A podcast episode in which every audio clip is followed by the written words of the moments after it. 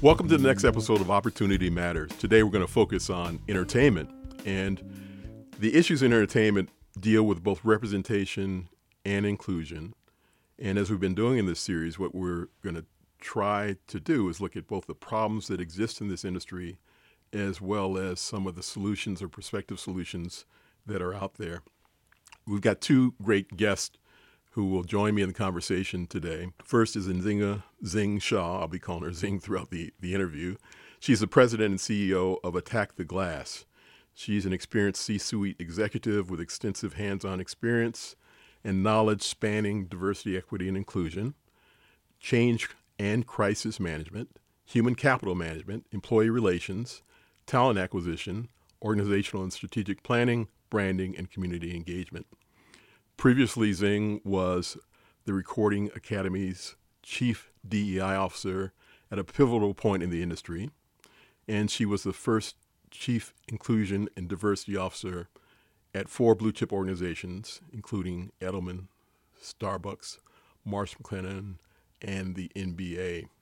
Um, and I, have met her uh, along the way, mainly in the sports context, and have enjoyed getting to know her further, she's she's moved around and, and now doing this great independent work. Zing, thanks for joining us. Thank you so much for having me, Ken. And also joining us is Jaia Thomas. She's a sports and entertainment attorney. Those who knew me knew I was going to get an attorney on here sooner or later. With over 15 years of experience, she's a founder of Diverse Representation, a company aimed at increasing and in the hiring and exposure of black attorneys, agents, managers, and publicists in the sports and entertainment industries, in addition to creating the first ever directory of black attorneys, agents, managers, and publicists in sports and entertainment. Diverse representation also curates various diversity programs and initiatives throughout the country. Jaia, thank you for joining us. Thank you so much for having me. I'm happy to be here. So, so let, us let's, let's start off. Um, just kind of set the stage. Um,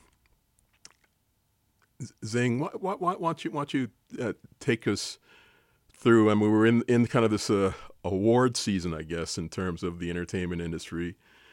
And this, this has been a flashpoint in some ways to illustrate to those who aren't aware of the absence of diversity in the entertainment industry.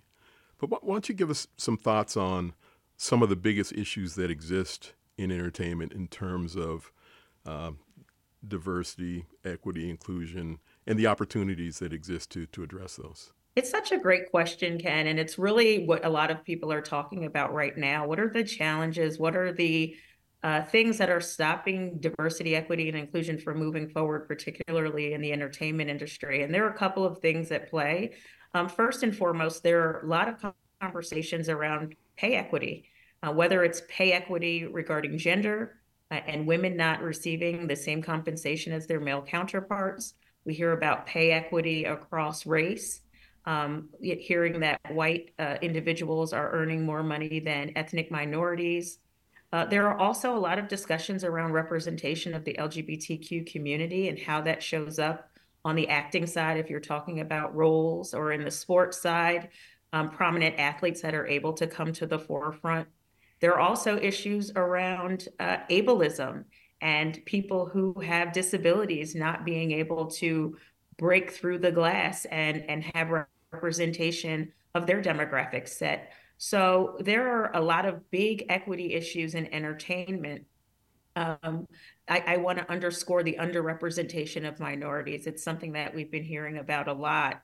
Um, this includes on screen portrayals, behind the scene roles whether we're talking about actors, writers, directors, producers, key decision makers, and the list goes on. So um, we have a lot of things to grapple with in this field right now. And we've got to be very open and honest about the things that are not equitable in this industry if we're ever going to get to a point where we're able to move the needle forward.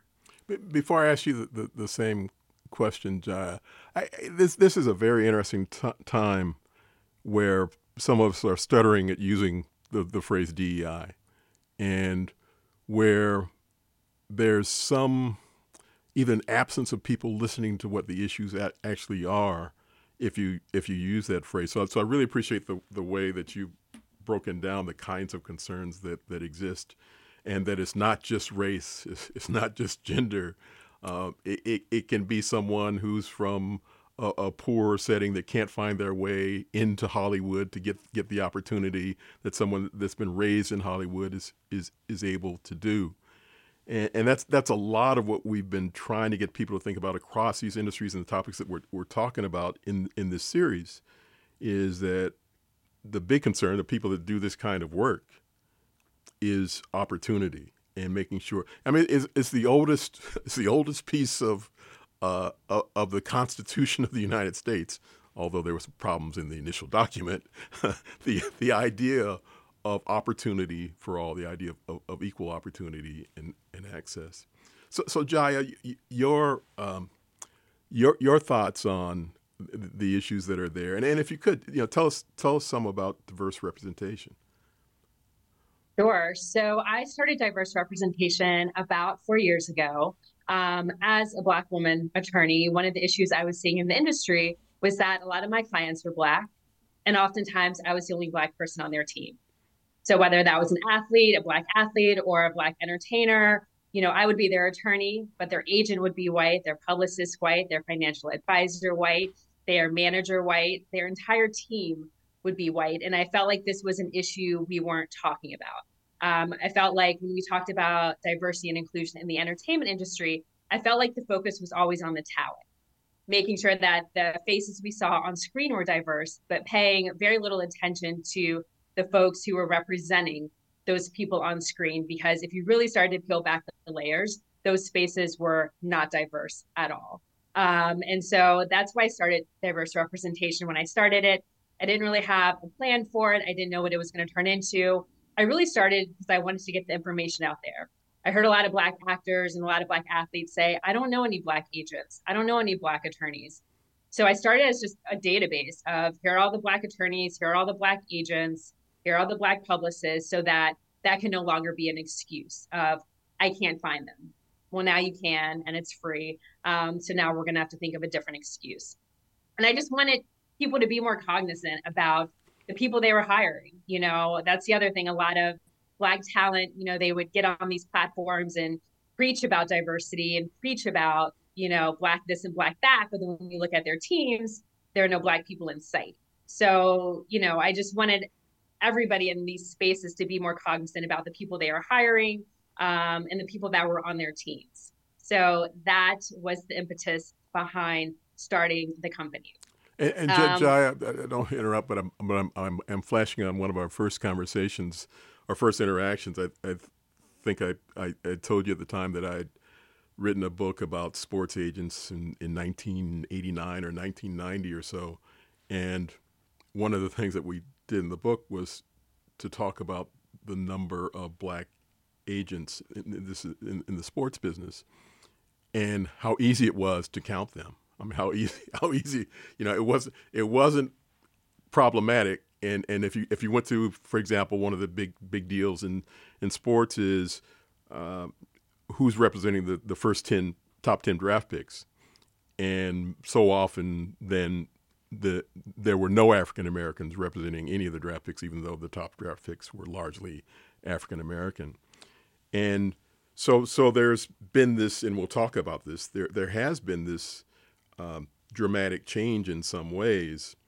Um, and I, was asking you about how to how to keep track. It was it was very easy to keep track of back then, but it's it's the good thing, I guess, to say, and, and part of what we want to raise too is some of the positives there.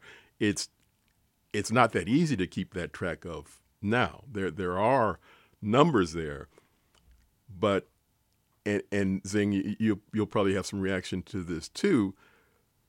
The the age old question from people that are hiring is is I can't find anybody. I can't find anybody.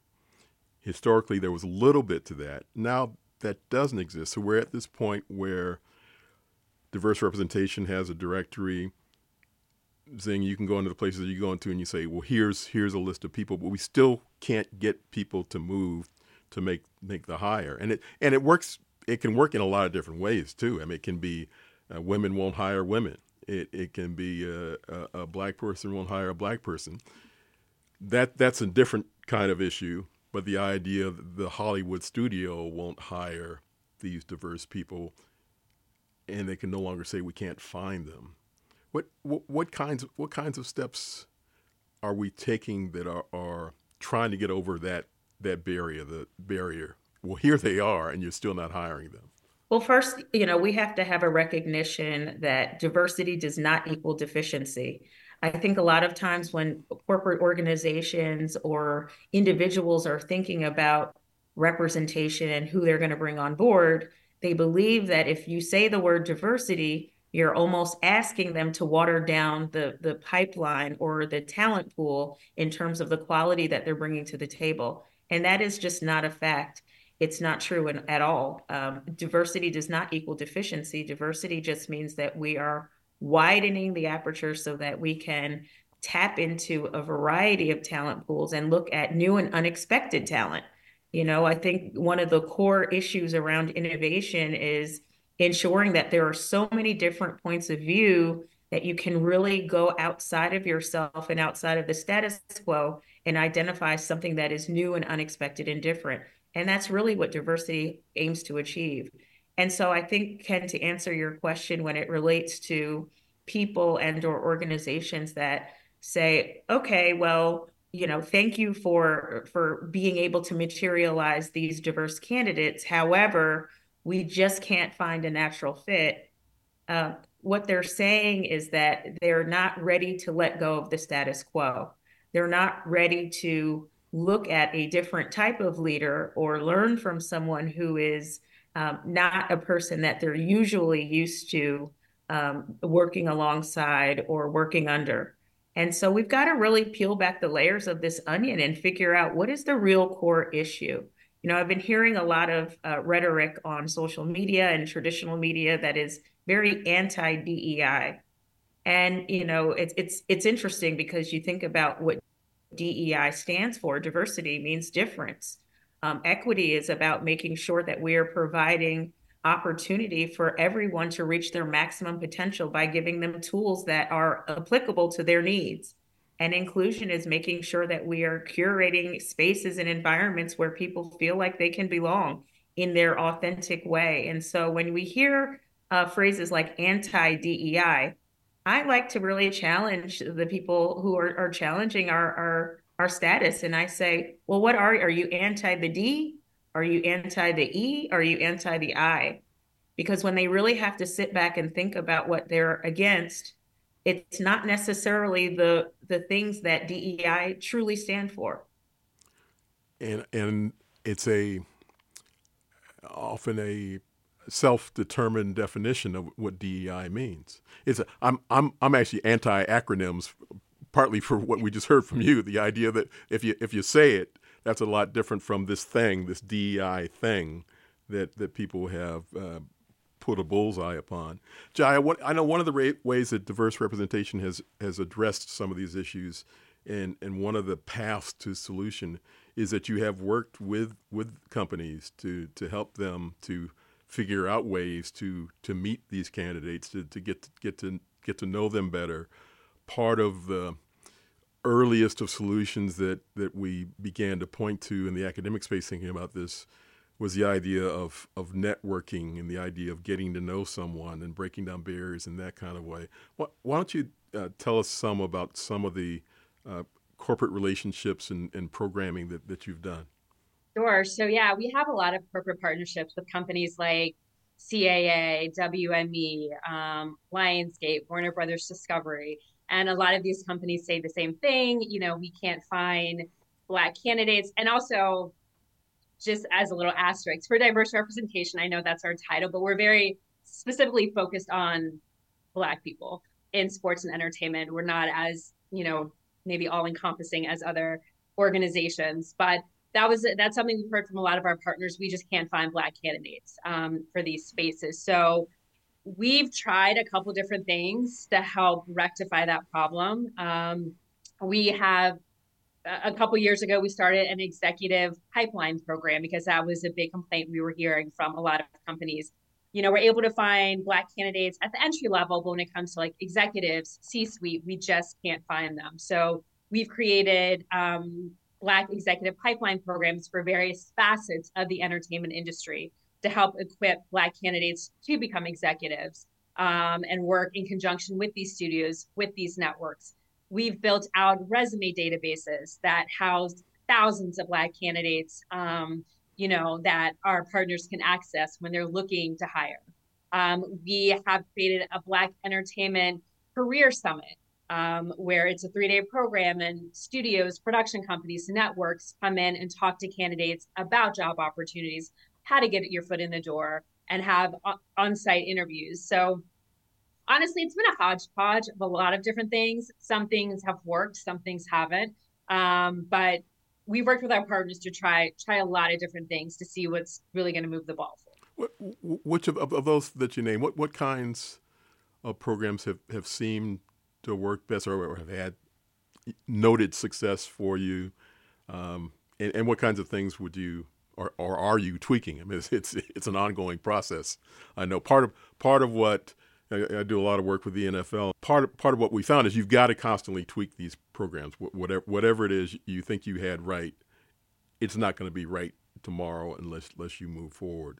What what what are some of the learnings that, that you you've had along the way and, and things that you would uh, would do to to try to move the needle further? Sure, great question. So I would say probably one of our takeaways is I think sometimes the short term programs actually work better than the long term programs. So some of our short term programs where it's only for like a week or even a weekend sometimes are are stronger than the ones that are six months to a year long. Some of our pipeline programs that we created that were three months long, six months long, those were a little harder to sustain um, just because the interest level waned with participants. It's kind of hard to keep up with people over the course of six months. Um, people change jobs, they move. It's just a little more difficult to keep people focused for a longer period of time as opposed to kind of a short stint. So we have found a lot more success with like shorter programs or events that are only for a couple days or a week, as opposed to three months, six months, or a year. Um, and probably our most successful program in terms of really getting Black folks in the door has probably been our Black Entertainment Career Summit. There had never been a program specifically aimed at educating Black folks on various careers in the entertainment industry and so that has been a really great program. A ton of people have been hired as a result of it because we do on site interviews. All the networks, production companies right. who participate do on site interviews with people attending. Um, and we've seen a lot of great success come out of that. Zing, if I can weigh in yeah, please do, please do, really quickly, because I think uh, what Jaia is talking about is absolutely right, and I just wanted to build on it when I was the global head of diversity at Starbucks, we used to do a lot of work that was intersectional in nature. So, what I mean is that we would um, cross collaborate across demographic sets and really use our employee resource groups as a, a, a means of getting representation across the board. But we would create projects for different ERGs to collaborate on together. So I remember one project in particular where there were three demographic sets that came to the table. Um, it was the the Black Partner Network, which were um, employees comprised in the Black um, and you know African diaspora communities, um, the LGBTQ community, and also the Pan Asian community. And those three groups came together around an innovation challenge that Starbucks was spearheading um, as it relate to new products that they were looking to put on the shelves for customers.